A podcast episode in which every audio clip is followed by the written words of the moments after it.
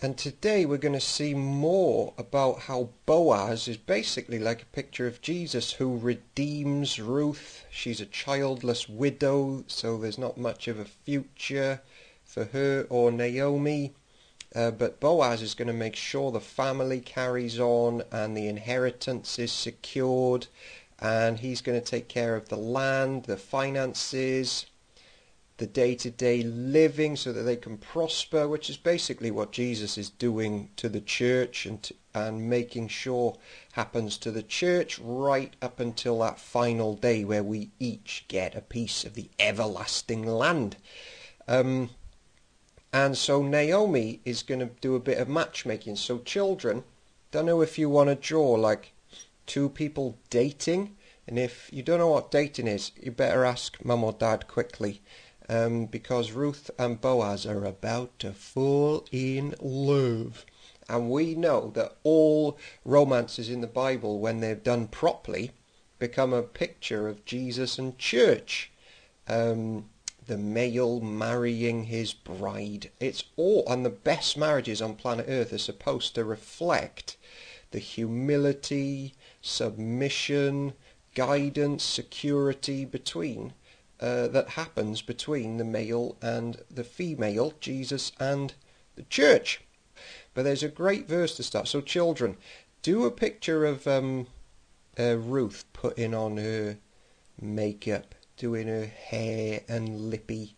Um, because we get to this verse in verse 3, and it's sort of one, sort of a verse against like tree hugging hippies who think au natural is the way that God thinks we should always be. I mean, is this even worth talking about? Like, you know, yeah, anyway, just read this. So this is Naomi getting Ruth ready to meet Boaz. Wash and perfume yourself and put on your best clothes. Then go down to the threshing floor, but don't let him know that you are there until he has finished eating and drinking. So, as ever, church is supposed to present herself spotless uh, to the divine husband, to the Redeemer, Jesus. And, uh, you know, we're told to get ready and become holy as if, like, without any blemish or spot on our character and all that. And uh, here it's reflected in Ruth putting on her hair and lippy. So um, forget all that, oh, God loves me as I am, I never need to make an effort for my spouse or anything, and now I'm part of Christian life or marriage, I can just entirely let myself go in every single area. Naomi is like, Ruth, do yourself up, make an effort, get washed. Teenagers in Park End Church, make sure you wash. Um, I've got a book written for pastors, and they're told if you've got a BO problem, half your congregation aren't going to want to come to you for pastoral help.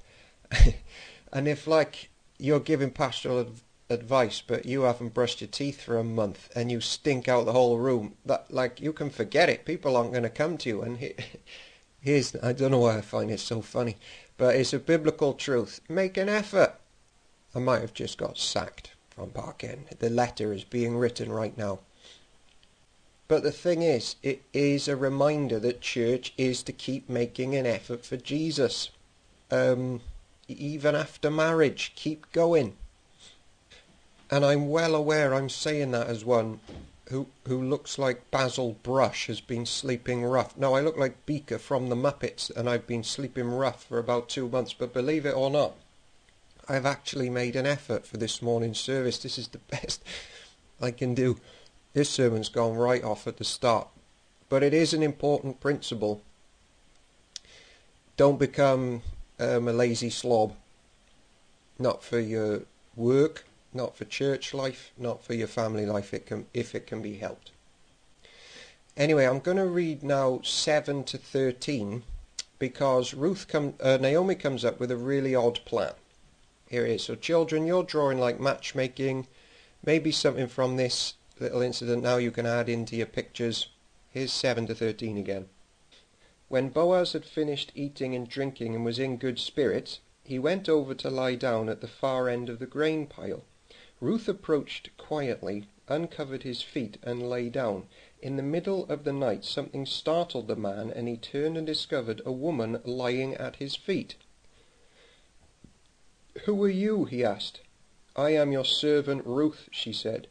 Spread the corner of your garment over me, since you are a kinsman redeemer. The Lord bless you, my daughter, he replied. This kindness is greater than which you showed earlier. You have not run after the younger men, whether rich or poor. And now, my daughter, don't be afraid. I will do for you all that you ask. All my fellow townsmen know that you are a woman of noble character. Although it is true that I am near of kin, there is a kinsman redeemer nearer than I.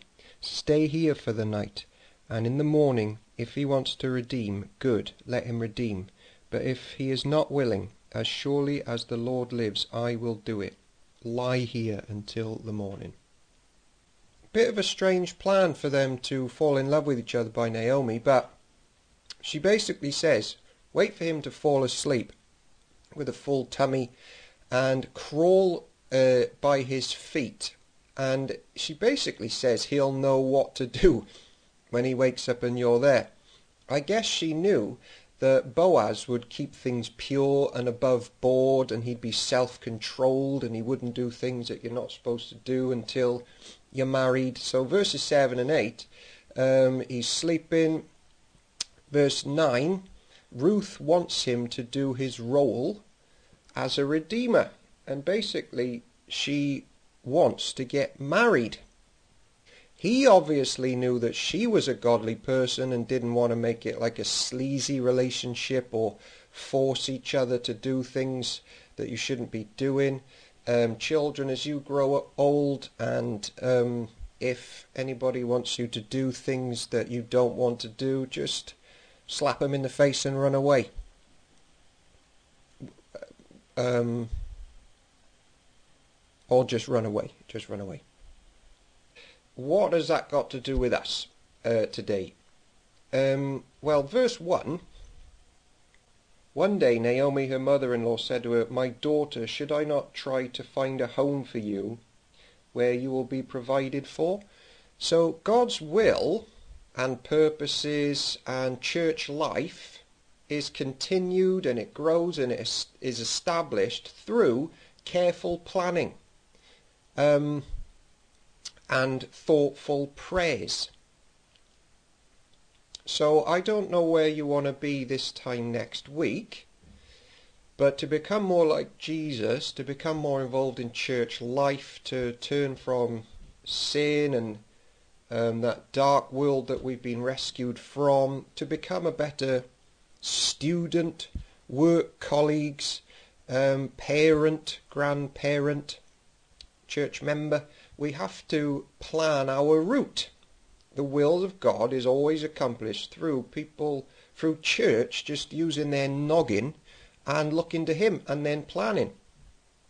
So um, I know there are children watching, and like this marriage that you've drawn can be a picture of lots of things. We've got some students in Park End Church. If you want to end up unemployed when you're older children with no job and no money, and sponging off the government and just whinging all the time. Just don't do anything. Just sit back in your room all day and do nothing.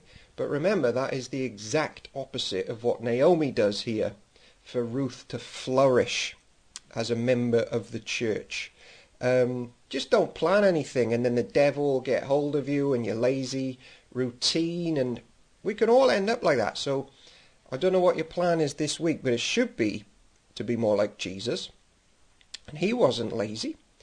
Um, if you, like we've all been doing our gardening um, a bit in lockdown, haven't you found that weeds are easy and gardens take work? And this garden of Ruth and Boaz's flourishing relationship uh, takes work and planning. Weeds are easy Gardens take work, but everyone prefers a garden, and human beings are to be flourishing gardens in the image of Jesus. And that takes routine, diligence, prayer, planning. John Piper, the preacher, once said, Uh, people who feel like victims don't make plans. Uh, but here, Naomi is still fighting for life. She's had the toughest time ever. She's lost so much, but she's still fighting because self-pity is a killer. It is a killer. So much self-indulgence comes from that. Um, so all of us as church members, if we want ourselves and our children to be unselfish, to respect the Lord and authority under him like teachers, government, police, if we want to be hard workers and respectful, we must take control this day onwards. No good friend or parent says, do as I say, not as I do. And Naomi isn't doing that here either. Just on a personal note, um, if there are any members of Park End uh, listening at the moment, the eldership um, during lockdown have given their free time to diligently keep the church running, check up on people, um, see how they're doing, do deliveries, uh, call in, socially distantly calling in, seeing people are okay, ringing around hospitals. Um, the media team have uh, basically done all my work for me because I'm really lazy, like you're not supposed to be. And do take time to thank the Lord for church life and all the Naomis in your life and in my life. Children, maybe start a new sheet or a new bit of Lego of hard working church members just doing jobs for Jesus. I'd like to see that. If you're on the edge of church life and on the edge of commitment to the Lord Jesus Christ, basically you're going to stay there forever until you just actually say, um, now today I'm going to make plans to serve him more in my life and be a better church member or join the church of God and turn from life without him to life with him now. It's got to start now. The other thing that we can learn uh, from this passage is um, if we are going backwards with the Lord and old habits have come back, which can happen to us all, or we're lacking love for Jesus and his church. Um, one thing that happens here is there's a break from an old way of life as a person begins to surround herself with new company, with godly company, because church members can really stir um, each other up spiritually. So choosing Jesus is often choosing church family over non-church family and and we're to spend less time maybe with people who are just bringing us down, maybe just for a while before we get back on our feet and then we can re-enter that world and be a better witness. Um, it's in verse 9, Who are you, he asked. I am your servant Ruth, she said. Spread the corner of your garment over me, since you are a kinsman redeemer. Ruth wants him to do his role as a redeemer and get married. He obviously knew she was pure in her intentions and not about physical relations, because nothing happens. But there's this term here. This is the danger of only having one version of an English Bible, because they all get things wrong at times. Um, one version says, please spread your garment over me. Another one says, please spread your skirt over me. Now God uses that term in Ezekiel about protecting his church with like his covenant love. But the term also means in other versions, and this is a bit better, the same as chapter 2 verse 12, I'll just read it. Um, May the Lord repay you for what you have done. May you be richly rewarded by the Lord, the God of uh, the God of Israel, under whose wings you have come to take refuge. And don't be bound by one version of the Bible. I think wings is the best one here. Ruth had said to Boaz, Have I found, found favour in your eyes? Or why? And Boaz says, Because you have come to take refuge under the wings of God. That is essentially the heart of that interaction. Um, so here's what's going on in chapter 3. Ruth has told Naomi about Boaz and his kindness and his words. The more they ponder it, the more they become convinced at like his subtle, loving interactions towards her, and that he is becoming like Jesus to her. And so what Boaz essentially means here, because you are taking refuge under the wings of God, you've joined church family, you are the kind of woman that I want to cover with my wings. So she's dropping like a sneaky wing hint uh, to let him know she's thinking spiritually.